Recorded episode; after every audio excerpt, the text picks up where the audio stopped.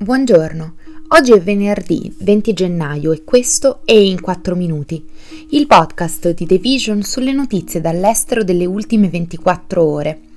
Oggi parleremo della prima ministra neozelandese che si è dimessa, della Chiesa d'Inghilterra che si rifiuta di presiedere matrimoni tra persone dello stesso sesso e del governo di Israele in bilico. La prima ministra neozelandese Jacinta Ardern ha annunciato le sue dimissioni giovedì in vista delle elezioni nazionali che si terranno nel corso dell'anno. Ho dato il massimo, so cosa richiede questo lavoro e so che non ho più abbastanza energia per rendergli giustizia, ha detto. L'annuncio inaspettato, che ha stupito i sostenitori e gli addetti ai lavori, ha segnato la brusca fine del mandato quinquennale di un primo ministro, il cui stile di governo empatico durante diverse crisi l'ha elevata a un palcoscenico globale, anche se di recente la sua popolarità ha iniziato a scivolare dietro la principale opposizione conservatrice in patria. Ardern ha dichiarato che si dimetterà entro il 7 febbraio i legislatori che rappresentano il suo partito laburista di centro-sinistra al governo voteranno domenica un nuovo leader che condurrà il partito alle elezioni nazionali del 14 ottobre. Ardern è stata elogiata per la gestione della nazione durante una serie di eventi importanti, tra cui la pandemia di coronavirus, un'eruzione vulcanica e l'attacco terroristico di Christchurch nel 2019. Inoltre ha guidato la legislazione per vietare le armi semiautomatiche di tipo militare e i fucili d'assalto appena sei giorni dopo l'attacco, in cui sono rimaste uccise più di 50 persone. Ardner ha agito rapidamente per chiudere le frontiere del paese nel marzo del 2020.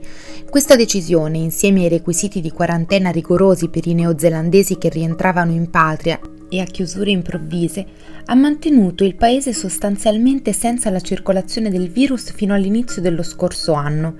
Questo l'ha aiutata ad assicurarsi una rielezione a sorpresa nel 2020. Quell'anno la rivista Atlantic l'ha descritta come il leader più efficace del pianeta. Di recente, tuttavia, il sentiment locale verso la sua amministrazione si è inasprito, mentre il paese esce da un lungo periodo di isolamento.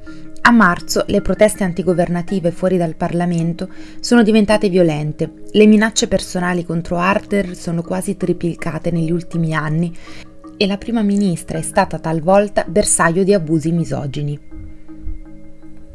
La Chiesa d'Inghilterra ha annunciato che non permetterà alle coppie dello stesso sesso di sposarsi nelle sue chiese e che il suo credo per cui il matrimonio è solo quello celebrato tra un uomo e una donna per tutta la vita non cambierà.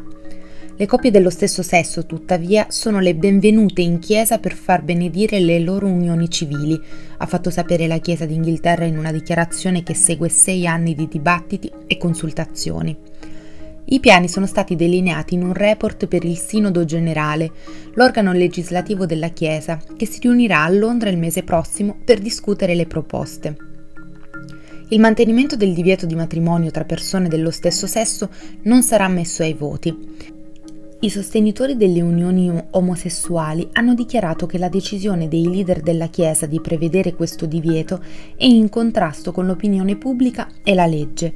Il matrimonio tra persone dello stesso sesso, infatti, è diventato legale in Inghilterra e Galles nel 2013.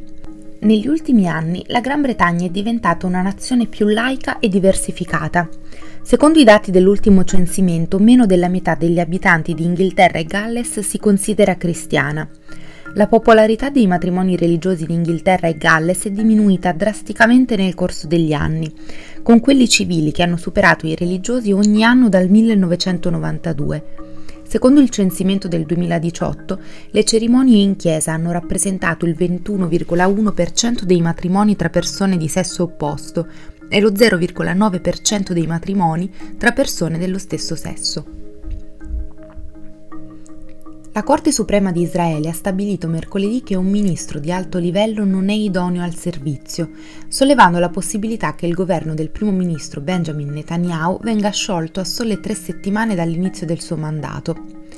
Dieci degli undici giudici della Corte Suprema hanno concordato sul fatto che Ari Ederi, il leader del partito ultra-ortodosso Shas che ricopre il ruolo di ministro degli interni e della sanità, non è idoneo a ricoprire cariche pubbliche a causa delle sue condanne penali precedenti. Inoltre hanno chiesto a Netanyahu di rimuoverlo dall'incarico. Se l'attuale primo ministro dovesse licenziare Deri, rischierebbe il collasso della sua coalizione, dato che Shas controlla 11 dei 64 seggi che compongono la sua maggioranza alla Knesset. Yaakov Margi, ministro del welfare e degli affari sociali del partito Shas di Deri, ha dichiarato che senza di lui non ci sarà alcun governo, in un'intervista rilasciata a una radio locale. Il verdetto è uno dei primi test di un'intensificata prova di forza costituzionale tra il governo che sta portando avanti una revisione del sistema giudiziario e la Corte Suprema, considerato uno degli ultimi baluardi della democrazia israeliana. Sabato sera più di 80.000 israeliani, tra cui membri di spicco dell'opposizione di centrosinistra, hanno protestato a Tel Aviv, accusando Netanyahu di voler demolire le istituzioni del paese per salvare se stesso e i suoi alleati politici da un'azione penale. Netanyahu stesso è stato incriminato in tre distinti casi di corruzione. Deri è stato condannato e ha scontato un periodo in carcere per violazione della fiducia e reati finanziari collegati. Questo è tutto da The Vision a lunedì.